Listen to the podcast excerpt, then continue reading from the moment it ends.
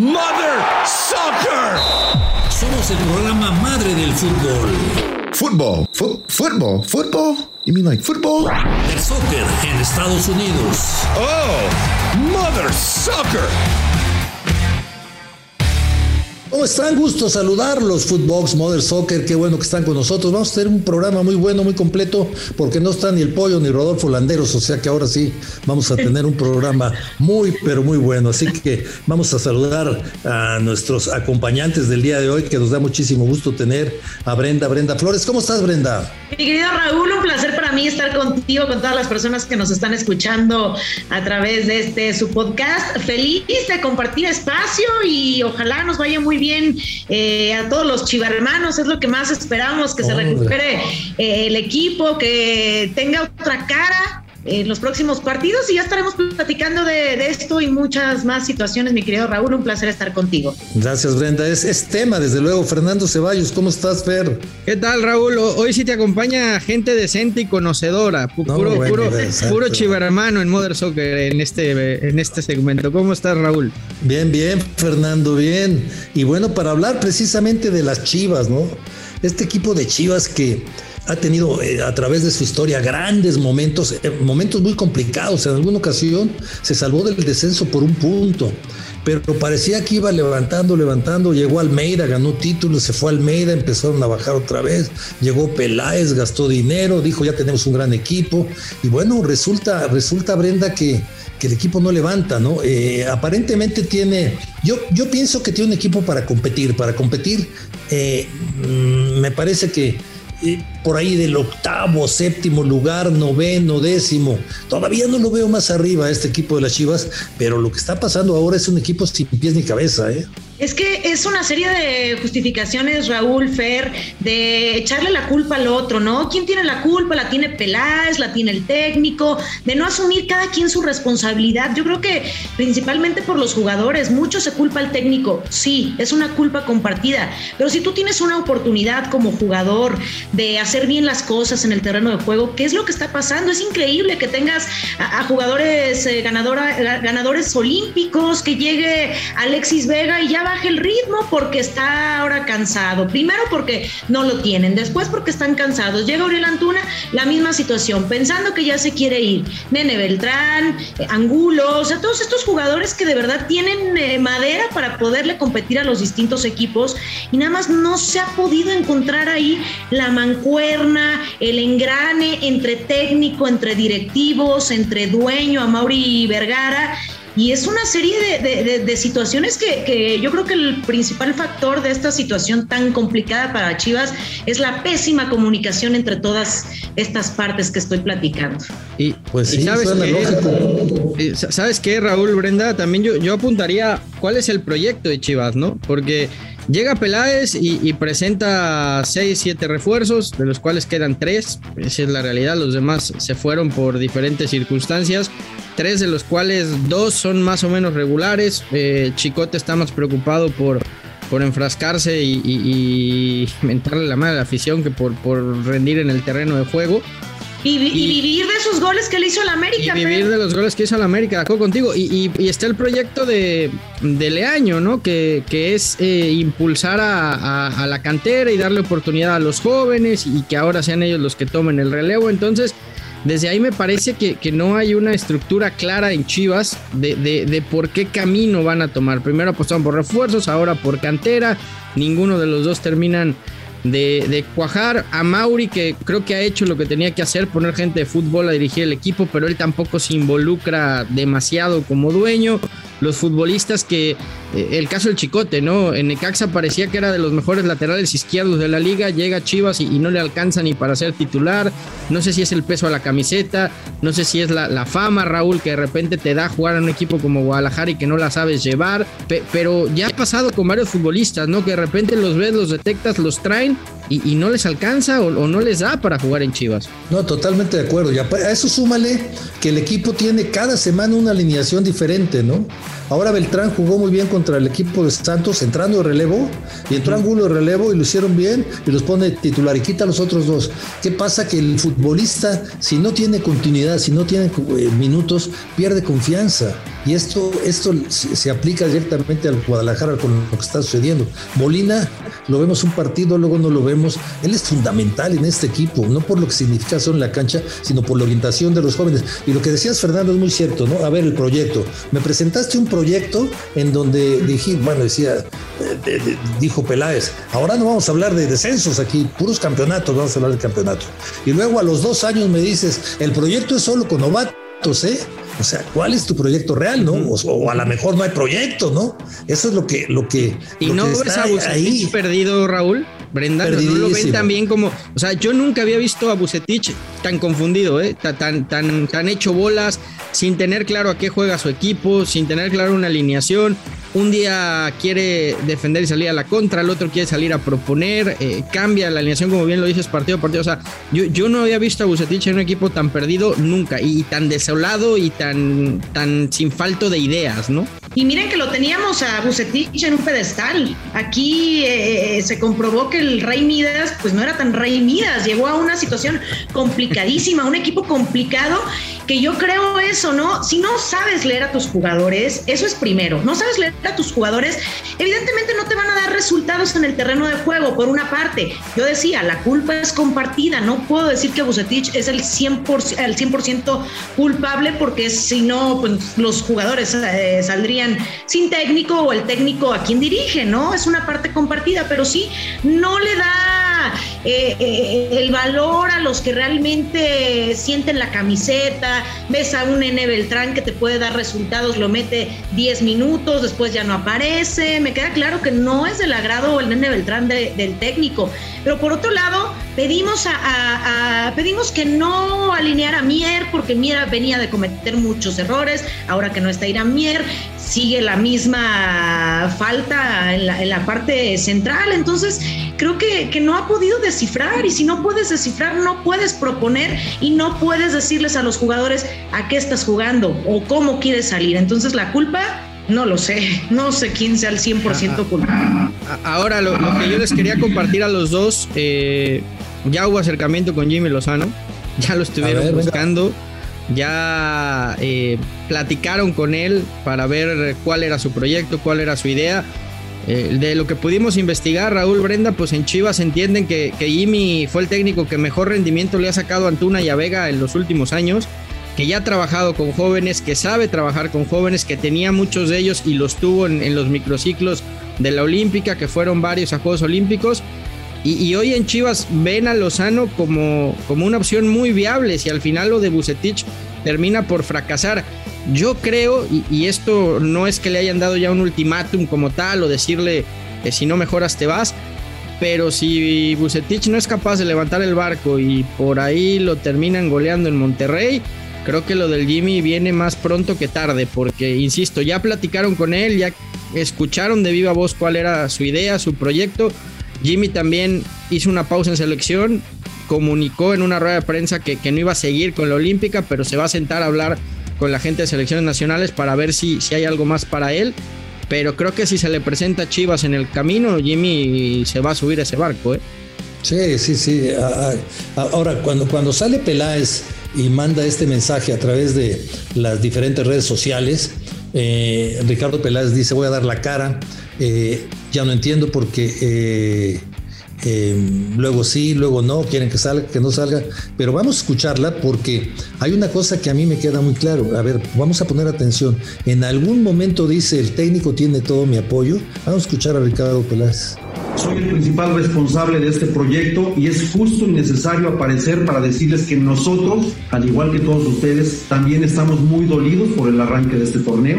Mi mensaje lo quiero resumir en tres puntos. Primero, sepan que hay un proyecto claro y definido que involucra diversas áreas que estamos tratando de consolidar. Hoy hay muchísimas cosas por corregir en el primer equipo.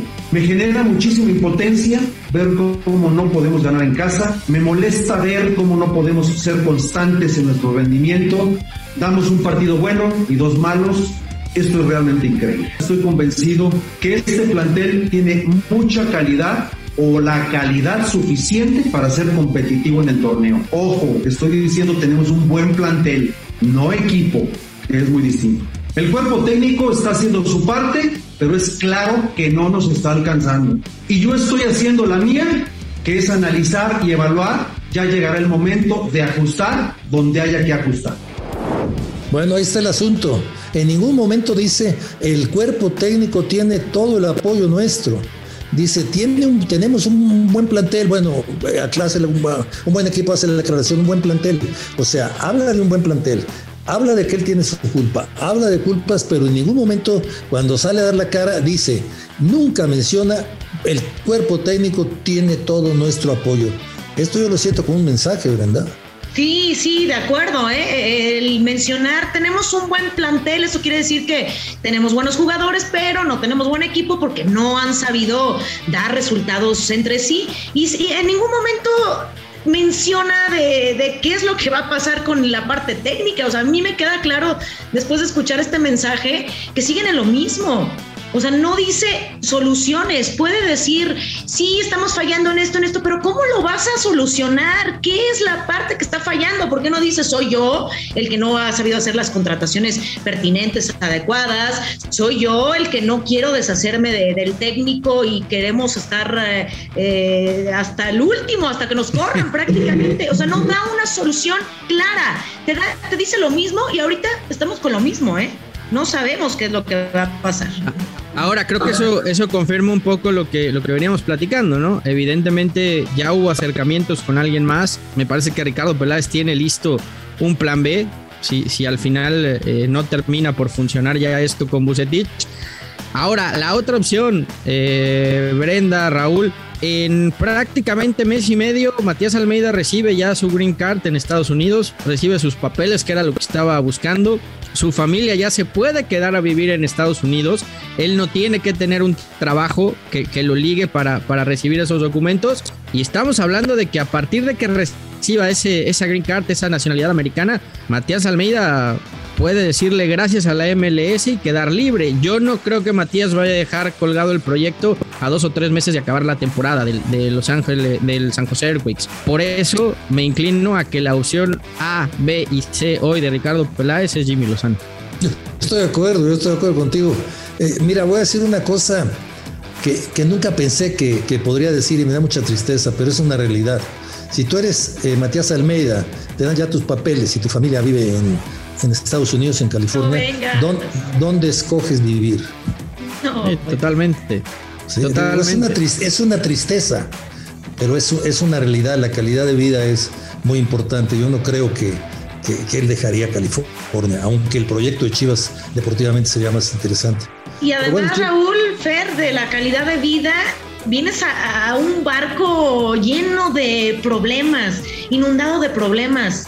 O sea, ya diste resultados. Yo creo que si ya dio los resultados Matías Almeida eh, milagrosamente, porque tampoco se esperaba, ya lo, lo, lo, más sano para el ser humano es decir, Roda, ya los di, ya no voy a quemarme ahí. Porque a, a diferencia de Jimmy, Brenda, a diferencia de Jimmy, que, que vienes de ganar una medalla de bronce, que estás ahorita en boca de todos, y que si llegas y, y triunfas en Chivas, pues de aquí haces carrera para donde quieras, ¿no? O sea, es, es, es, es, una oportunidad también, creo yo, para Lozano de, de, pues de revalorizarse como técnico en, en, México, porque tampoco ha tenido mayor experiencia más allá de la que vivió en Querétaro, ¿no? Lo quería, fíjate, se mencionó que Puma lo quería, que también Gallos por ahí, en los dos equipos ha estado trabajando en diferentes, diferentes formas, pero es muy diferente, muy diferente en este momento agarrar a Pumas o a Gallos o agarrar a Chivas, ¿no? si tú agarras a Chivas, vamos a entrar ya en el terreno de la suposición, vas a agarrar un equipo grande que esté en mal momento, todo lo que hagas va a ser positivo yo creo que sería una muy buena apuesta para Jimmy Lozano. Pero sabes qué, Raúl, que, que, lo, que me, lo que me decían a mí, lo que me contaban es que en esa plática o en ese acercamiento, Jimmy presentó un proyecto muy similar al que presentó en, en selecciones, de, de, de, cómo trabajar con jóvenes. Y, y eso es lo que a Chivas le gustó mucho, sumado a lo que venimos platicando, que ya los conoce, que ya trabajó con ellos y que ven que los puede potenciar a lo que estos jugadores todos creemos que pueden dar, ¿no? Y que le den oportunidad. Esa es la asignatura pendiente en Chivas.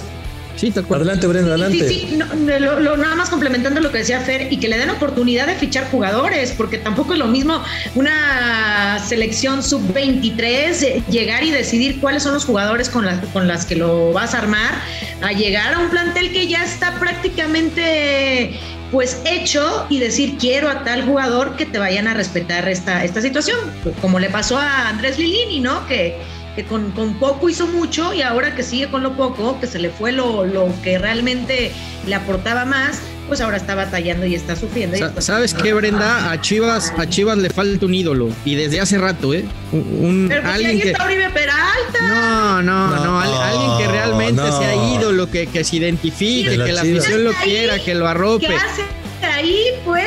Chivas necesita un ídolo. El que regresan al Bofo Bautista a jugar.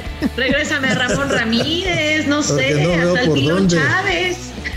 Pero mira, yo creo que sería Habrá que ver, ¿no? Lo de Víctor Manuel Bucetich, el, sábado tiene un partido muy bravo, muy bravo. Luego van a jugar contra Necaxa.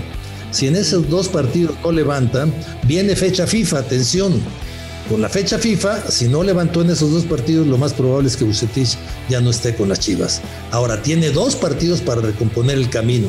¿Cómo le va a hacer? Eso es lo complicado. O sea, dos, le damos dos partidos y con eso no, si no levanta, Dios está fuera en dos partidos. Yo, yo, yo, creo que Raúl es muy buena onda, ¿eh? Si, si Rayados me lo golea al fin de semana, yo creo que Busquets no llega la próxima semana, ¿eh? Lo que pasa es que me adelanté, Fer, porque Rayados no golea. Ah, bueno.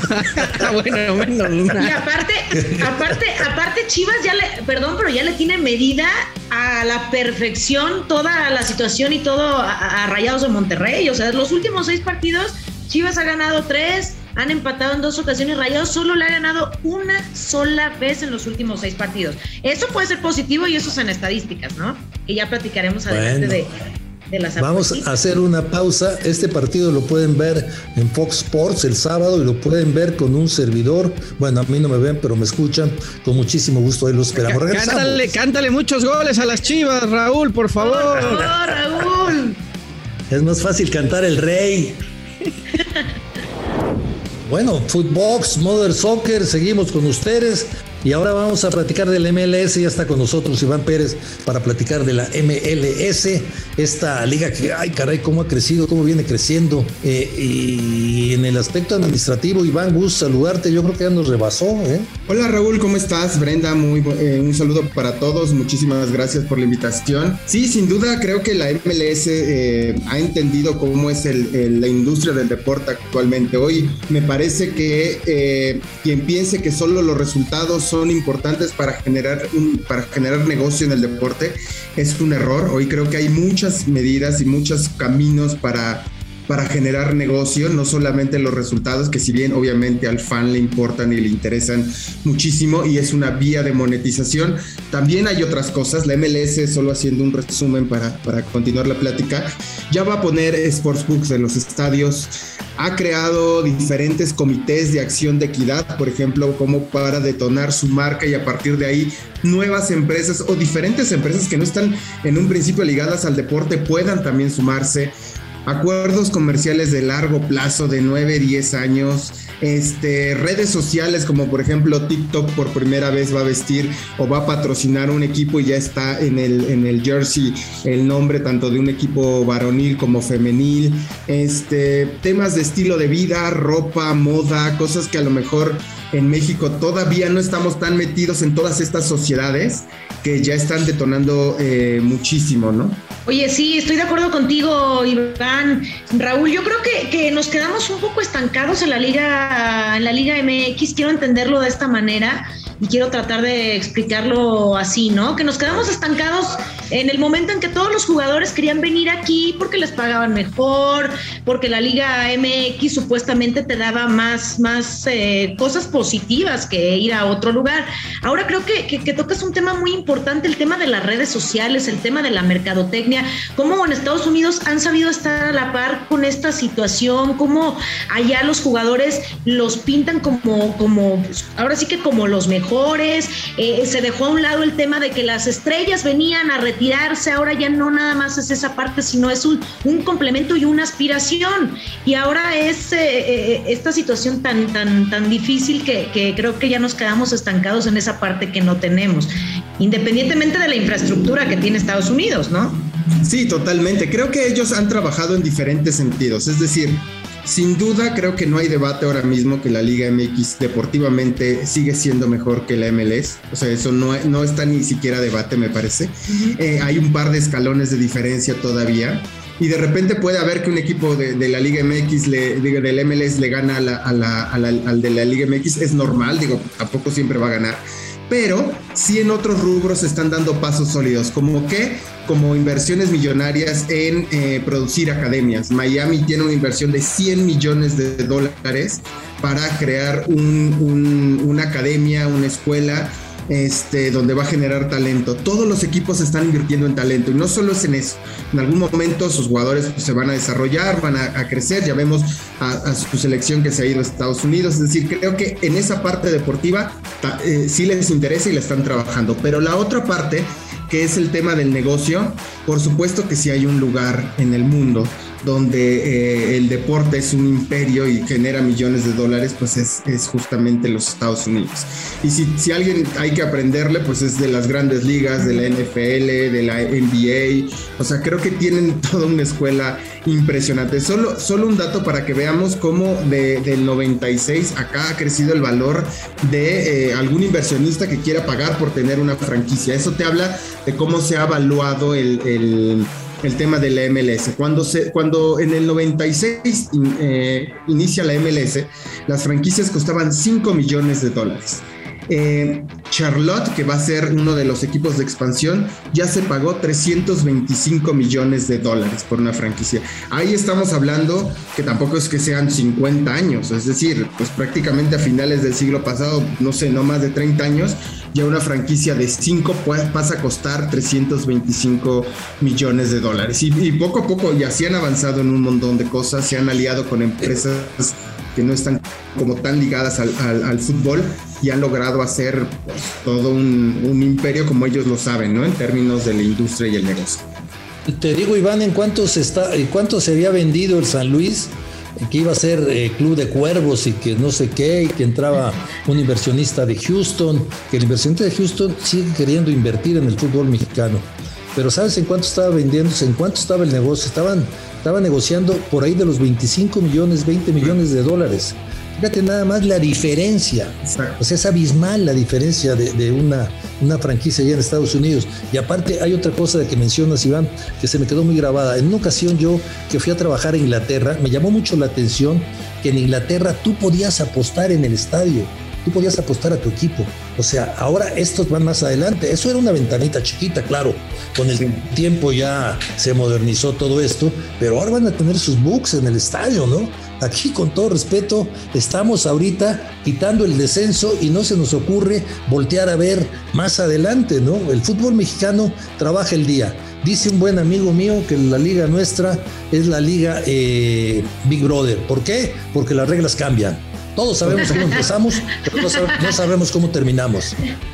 Sí, totalmente. es una muestra, Iván.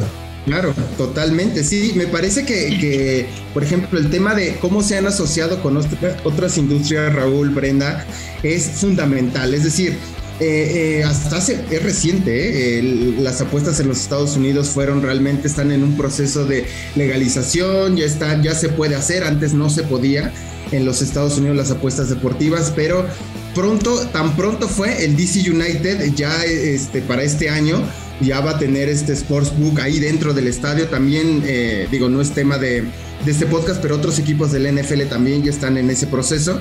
Es decir, creo que eh, se han aliado con, pues, ahora sí que con la gente adecuada para hacer crecer esto, ¿no? O sea, cuando no lo saben hacer, pues buscan quién sí para detonar el negocio, ¿no? Y ahora el mercado en Estados Unidos es enorme. Otra cosa que es fundamental, porque un equipo de la MLS vale más que uno de la Liga MX, porque bueno, el primero el mercado en Estados Unidos es de dólares, pero también Estados Unidos han sabido, por ejemplo, vender derechos a Europa.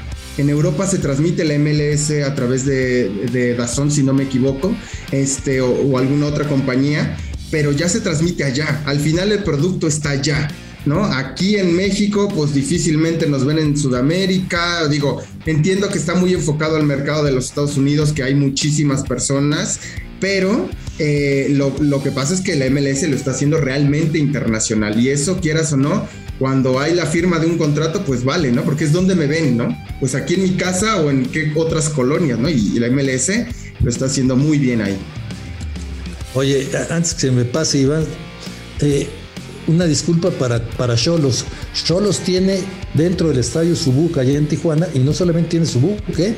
Tiene, tiene Blackjack, tiene ruleta en una zona que pusieron ahí. Hay que recordar que ellos son socios de Caliente, pero bueno, es el único y lo hace por determinadas circunstancias. Cholos va adelante un pasito de varios equipos, ¿eh?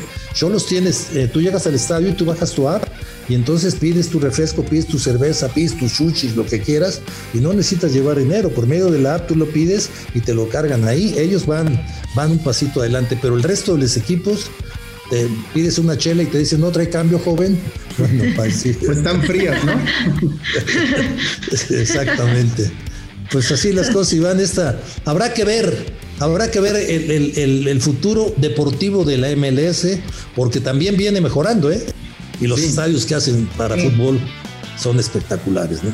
Y la inversión en las academias, insisto, es muy alta, es decir, no es algo que se note mañana, pero en cuatro o cinco años esas generaciones bueno, con todo el territorio que tiene Estados Unidos y todos los equipos invirtiendo en generar talento, pues eso tiene que redituar de alguna manera a, nivel deportivo también, sin duda. Muchísimas gracias Raúl, Brenda, por, por este espacio. No, al contrario, un placer y la verdad que muy ilustrativo Iván, así que nosotros ya regresamos, porque ya veo por ahí a Joshua que nos va a hablar de cómo hay que cascarse la feria. Bueno, pues vamos a platicar. Ahora ya hablamos de la MLS. Está muy bueno el programa, lo que sea acá quien eh, aquí en Footbox, Soccer. Joshua Maya, que nos platica un poco de, las apuestas en el, en el fútbol. Están de moda en todo el mundo. Eh, eh, bueno, tú ya lo sabes, por supuesto, Joshua, que uno de los principales Em, eh, inversores en la pandemia para sostener el fútbol en el mundo y a las televisoras fueron las casas de apuesta. ¿eh? Así es, don Raúl, ¿cómo está? Un gusto saludarlos, Brenda, por supuesto, también. Sí, la verdad es que es un mercado creciente en todo el mundo, en todos los deportes y por supuesto el fútbol no se queda atrás y, y se está volviendo parte, ¿no? Yo creo que ese ese estigma que había que apostar es malo y, la gente le daba vergüenza, pues ya, ya entendieron de que es parte de, los deportes, parte del fútbol, es otra manera de ponerle un poquito de sabor, de adrenalina a los partidos y obviamente, este, pues la verdad, en lo personal me parece que se vuelve todavía más divertido y más entretenido. Afortunadamente, este, nosotros llevamos ya unos buenos años en, este, en este negocio, en estos menesteres. No quiere decir que sea una posteriormente empedernido, pero sí, desde, desde siempre me ha gustado ponerle un poquito de sabor. Y por supuesto, este, lo seguimos haciendo. Tenemos ahí un podcast hermano en, en Footbox que se llama Footbet. Y la verdad es que nos ha ido fantásticamente bien. Siempre que tenemos picks acertados, pues nos va a ir bien. Y cuando fallemos, pues evidentemente van a llegar las ventadas de madre. Pues Como pues todo, ¿no? Exacto, lógico. Exactamente. Y Joshua dice algo muy. Perdón, Raúl. Venga, dice algo, venga, venga. Dice algo, Raúl, muy importante que, que fue. Eh, el tema de las apuestas fue importantísimo en, en, la pandemia, la situación que a lo mejor levantó los deportes, pero yo siempre he creído que, eh, yo creo que coinciden conmigo, que el tema de las apuestas es el futuro del deporte, porque muchas veces eh, yo, yo a lo mejor no veo un partido de básquetbol eh, colegial, pero si le pongo una lanita, estaré pendiente del, tema colegial y así en todas las ramas. Entonces yo creo que es una, una oportunidad el futuro del deporte por medio de las apuestas y como tú lo dices, Joshua, siempre que sea bien medido, no quiere decir que nos convirtamos en apostadores eh, eh, locos o acá desquiciados, pero siempre con, con una responsabilidad, que esto es lo que implica, ¿no? Totalmente, se necesita responsabilidad y disciplina para, para no caer en, eh, digamos, en problemas que vayan a afectar nuestra vida personal. Es, es eh, verlo así como una diversión. Eh, decirles que se van a volver millonarios apostando sería, sería una mentira, ¿no? El, el 99% de las veces es falso Por supuesto existen honrosas excepciones, pero, pero sí es eso, es ponerle sabor, es ponerle adrenalina, es ponerle interés a un partido en el que sentimentalmente no tienes ninguna, ninguna influencia y de eso se trata. ¿Y qué les parece si les dejo unas recomendaciones para el fin A de ver, semana? venga, venga. Espero que Brenda no se enoje conmigo, pero una de mis recomendaciones va a ser el Monterrey a ganar en contra de las Chivas. Eh, todos vimos ayer a Ricardo Peláez saliendo y, dijo que, que- es su responsabilidad y que le van a echar ganas, pero sinceramente no confío yo en, en estas Chivas y creo que Rayados en casa debe de ganar este juego y paga menos 116. Es una paga bastante buena. Les voy a explicar rapidísimo a su auditorio qué quiere decir menos 116. Quiere decir que si tú apuestas 116 pesos, ganas 100 y obviamente regresan tu dinero de la apuesta. Entonces estarías cobrando con 116, estarías cobrando 216 pesos. Me parece que Oye, es una Joshua, paga- y si le apuestas, perdón, si le apuestas 100 a las chivas, además de perderlo, bueno, no, no es cierto, te da 375 por cada 100. Imagínate lo favorito que Rayados de Monterrey. Esto es correcto. Estoy seguro que vas a caer en la tentación tú y se vale, ¿no? Porque de eso se trata. Pero sí, las Chivas pagan bastante bien por ganar de visitante en la casa de los Rayados. Otro de los picks que me gusta para esta semana es León a ganar en casa. Este momio es positivo, paga más 116. Vienen ganando cinco partidos consecutivos. La Fiera de Don Raúl, que se ha visto muy bien, la verdad. Es un equipo bastante bien hecho, a pesar de que se fue a Ambris y llegó el nuevo director técnico. Me parece que la base de este equipo sigue siendo muy buena y creo que le ganan a Santos en casa. Paga más 116, quiere decir que si le apuestas 100, vas a ganar 116 pesos. Y una última de la Liga MX, si me permiten. El América el domingo recibe a Cholos. Una cancha que se le suele complicar a Tijuana por el tema de viajar, son más o menos tres horas, la altura, y creo que América va a ganar sin recibir gol. Esto quiere decir que gana 1-0, 2-0, 3-0. América es la mejor defensa del torneo y esa apuesta paga un muy buen más 140. Así que nos vamos a ir el Ah, domingo. caray. Sí, más 140 por ganar América sin recibir gol. Es una buena apuesta. Y como yo sé que a ustedes y a su audiencia les gusta también la MLS, los estaba escuchando hace rato platicar sobre el tema. Vi una apuesta muy interesante el día de este, el sábado, el sábado a las 4 y media de la tarde. Columbus Crew en su nuevo estadio recibe al Seattle Saunders. Seattle, uno de los mejores equipos de la MLS, que viene con una racha de tres ganados. El Crew ha perdido cinco de manera consecutiva, simple y sencillamente no encuentra el rumbo. Y Seattle de visitante ha ganado seis, empatado dos y solamente perdido uno con una diferencia de más ocho. A pesar de todo lo que les mencioné, Seattle no es favorito para ganar. El Columbus en casa es favorito, pero yo creo que nos vamos a ir con el visitante más 190. No sé si vieron el fin de semana pasado, Seattle le pegó 6-2 de visitante a Portland. Están en una muy buena racha y creo que ese más 190 con Seattle podemos, podemos pegarlo y nos va a ir muy bien este fin de semana. Y si armamos un, un parlay, que, ¿cómo lo armaríamos? ¿Monterrey, América y, y- y- y León o alguien de, de la MLS? ¿Le gustan los de la Liga MX? Si nos vamos con León, Rayados y América a ganar, un parlay de 100 nos pagaría 653. Ah, está bueno, ¿no? Está bueno. Está bien. Está y bueno. si nada más metemos al América y a al América y el de la MLS y quitamos Sí, a las Chivas para no Chivas. involucrar el corazón. ¿A Le- ¿León lo quito o, o sí te gusta? León, América y eh, MLS. León, León América y Seattle Saunders. Cada 100 pesos nos va a pagar 915. Ah, está mejor. Ese está Hola, hola a todos. Sí, qué, buena, qué buena recomendación esa que hiciste, Joshua, porque eh, eh, digo, el, el chiste de las apuestas es ponerle adrenalina y divertirte. Si a usted le gusta mucho la apuesta, mejor ni le entre porque no es fácil, ¿eh? O, Sí, o no es fácil. Oye, eh, eh, no involucrar el corazón, yo siempre les digo, o aplíquela con que si usted le va a las chivas, apuéstele al contrario, si gana el contrario, pues ya tiene un dinerito y eso le, le evita cualquier Ganar, ganar, ¿no? Ganamos como sea.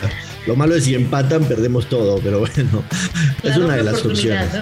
Sí, por supuesto que hay que, hay que hacer con responsabilidad y tratar de dejar el corazón a un lado, aunque muchas veces el, mismo hecho de irle a un equipo te hace conocerlo más. Entonces también eso puede, puede ayudar para, para, tener una mejor idea del partido. Pero bueno, ahí están las recomendaciones para que le pongan unos pesitos el fin de semana y a lo mejor sale para la comida del domingo con la familia.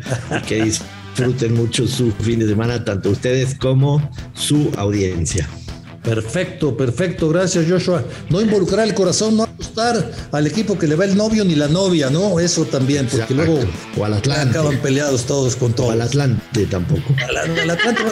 el Atlante. Oye, apuéstele, apuéstele a mi Tepatitlán de toda la vida y ahí va a ganar todo, todo. No, bueno, el equipo de Tepa ese sí va ese sí puedes apostarle y no a las chivas, ¿eh?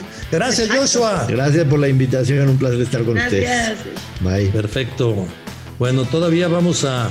Tenemos el audio del parejita, pero después de una pausa, ¿no? Porque también vamos a hacer un enlace muy interesante, porque resulta que el técnico, el técnico de, Venezuela ha dejado de ser ya entrenador. Vamos a hacer un enlace un poquito más adelante. Una pausa, no se vaya, ya regresamos. Footbox, Modern Soccer. Y bueno, pues nos vamos hasta Buenos Aires, eh, aquí en Footbox Modern Soccer. Ya está lista ya Milena para platicarnos. ¿Qué está pasando, Milena? ¿Qué está pasando que hacemos este enlace que nos da muchísimo gusto estar contigo hasta Buenos Aires? Bueno, para mí también es un gusto estar en este prestigioso programa y, y, bueno, las novedades son eh, la verdad que una bomba para nosotros los venezolanos porque un entrenador deja de ser justamente a falta de 13 días, 14 días para la próxima fecha de eliminatorias el seleccionador de la Vinotinto. Se trata de José Peseiro, el portugués, quien hoy ha dejado claro a través de una carta en sus redes sociales que, bueno, deja de ser el entrenador debido a que van 14 meses y no le han pagado todavía en ninguno de esos meses. Eh, insólito lo que sucede y lo que deja ver justamente ese entrenador que no comenzó de buena manera con la selección nacional, pero que se ganó el cariño tanto de la prensa como de los aficionados, porque la verdad que sacó petróleo de situaciones muy complicadas, entre ellas una ausencia de los jugadores, de prácticamente casi todos los jugadores por COVID y lesiones para la Copa América. Es increíble, 14 meses sin cobrar es increíble. Increíble, insólito. Un país que lamentablemente, eh, bueno, en el medio cambió también la dirigencia de la Federación Venezolana de Fútbol. Recordamos que después del caso de FIFA Gate, eh, eh, Rafael Esquivel está detenido y Laureano González fue el que terminó quedándose ¿no? con las decisiones y con las cuestiones de la federación. Pero bueno, fue deudas y deudas y deudas y lamentablemente no se le pudo pagar a José Peseiro ninguno de los meses y esta nueva federación no lo pudo retener. Lamentablemente no hay dinero y ese es el problema también. ¿Quién va a llegar? Porque nadie va a llegar a trabajar gratis, ¿no? Oye, Milena. Eh, ¿Quién va a llegar a sustituir? Te saludo con gusto. Se decía que justamente Jorge Jiménez, quien es presidente de esta Federación Venezolana de Fútbol, le había pedido eh, a Peseiro que, que, aguantara un tiempo, que aguantara, eh, porque eh, se vienen situaciones interesantes, se vienen tres fechas para, para, Venezuela que se enfrenta ante Argentina en este clasificatorio, 2 de septiembre Perú y Paraguay 5 y 9 de septiembre, tres fechas importantísimas y decían que se le había pedido que aguantara, que terminara estas, estas fechas importantes y ya arreglar lo del, lo del pago, pero parece como del chavo del 8, ¿no? 14 meses de renta sin, sin cobrarle a don Ramón, qué cosa, ¿no? Sí, es insólito. ¿eh? Es insólito considerando que había llegado eh, como un entrenador prestigioso, ¿no? De, la mano también de Queiroz, que tú, fue asistente justamente del ex entrenador colombiano en ese momento. Eh, y bueno, son 14 meses sin cobrar, eh, ni siquiera está clara la situación de cuándo se le pagó al principio del periodo, porque en teoría la federación declara el día de hoy que hay una cuenta de la federación que le paga directamente al entrenador, pero no está habilitada todavía por ellos, pero también dijeron que le pagaron los primeros meses entonces no se sabe cómo fue ese pago. Otro tema de investigación periodística. Pero eh, bueno, lo, cierto es que hizo una lista ya Peseiro de 55 nombres que son los preconvocados a esta triple eliminatoria, nueva también en el formato de Conmebol. Eh, estos 55 nombres, por ejemplo, está Joseph Martínez. Les tiro ese dato.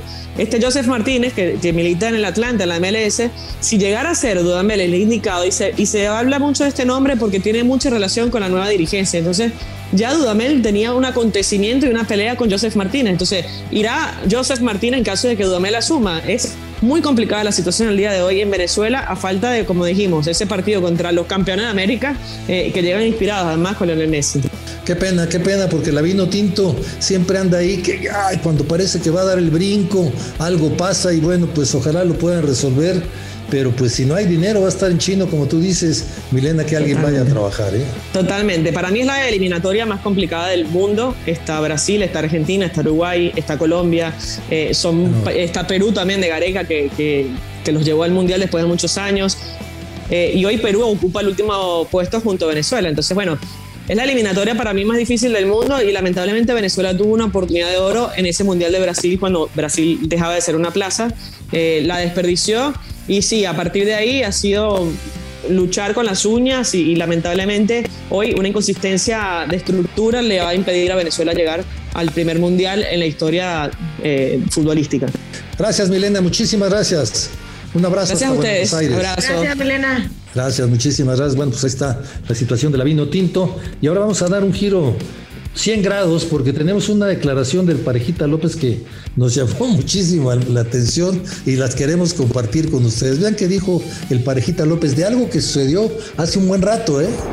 ¿Y, y en ese partido no cambiaste playera? No, no, no, no, porque yo muchos no quisieron, no quisieron. A ver, platícame esa medio, medio mamoncetes, ¿no? Pues es que yo creo que es normal, ¿no? O sea, pues están no. en su casa, o sea, quieren, pues pensaban que a lo mejor que pues, nos iban a ganar fácil, porque la gente allá nos veía y decían, ¿a poco ustedes van a jugar? No, no, o sea, el sábado van a jugar ustedes y no daban un peso por nosotros, pero ahí les demostramos que, que, no importa o sea, el físico, no importa este que quiénes éramos, sino que pues las ganas y la lucha, pues siempre la dejamos ahí dentro. ¿Cómo ves, Brenda? No les quisieron cambiar playeras. Agosto del 2004 en este trofeo Santiago Bernabéu, un torneo amistoso que organizó el Real Madrid, justamente habla el parejita López de este, de este partido que pues no, no, no, no quisieron cambiarle las playeras, dice que no lo dijo tal cual, a lo mejor nos animó a decir son mamoncetes, pero pues no, no tenían ganas de cambiar el, el, el jersey y ahí es la, la, la, situación. A lo mejor se, se fueron muy molestos, Raúl, y pues yo me llevo mi playera, no quiero la tuya. Sí, pero una playera no se le niega a nadie, ¿no? Es un buen detalle. Pero en fin, que habían perdido con un gol de Israel López y, y fueron a jugar ese trofeo Bernabéu porque Hugo era el director técnico de los Pumas y bueno, Hugo tiene un cartel magnífico en, en España, por eso se dio esta situación. También otro equipo jugó el trofeo famoso de Barcelona, que es el Gamper, el León, Ajá. porque en ese equipo estaba Rafa Márquez. Entonces, bueno, pues con esos, con esos figurones los llaman y los contratan. A León no le fue tan bien, a los Pumas les fue muy bien. Y sabes qué, Brenda, a partir de ese día, la, los seguidores del Real Madrid también adoptaron el famoso ¿Cómo no te voy a querer? Y entonces es, es muy común en el Bernabéu escuchar a, no me acuerdo cómo se llama eh, es, este grupo de seguidores del Real Madrid, y cantan el cómo no te voy a querer, cómo no te voy a querer, mi corazón es blanco. Le cambiaron nada más esa parte, pero es lo adoptaron, o sea que los Pumas dejaron ahí pues el triunfo y aparte sus seguidores dejaron ahí este Una grito huella. que para apoyar. No, hombre, es la verdad que deben de estar muy contentos, ¿no?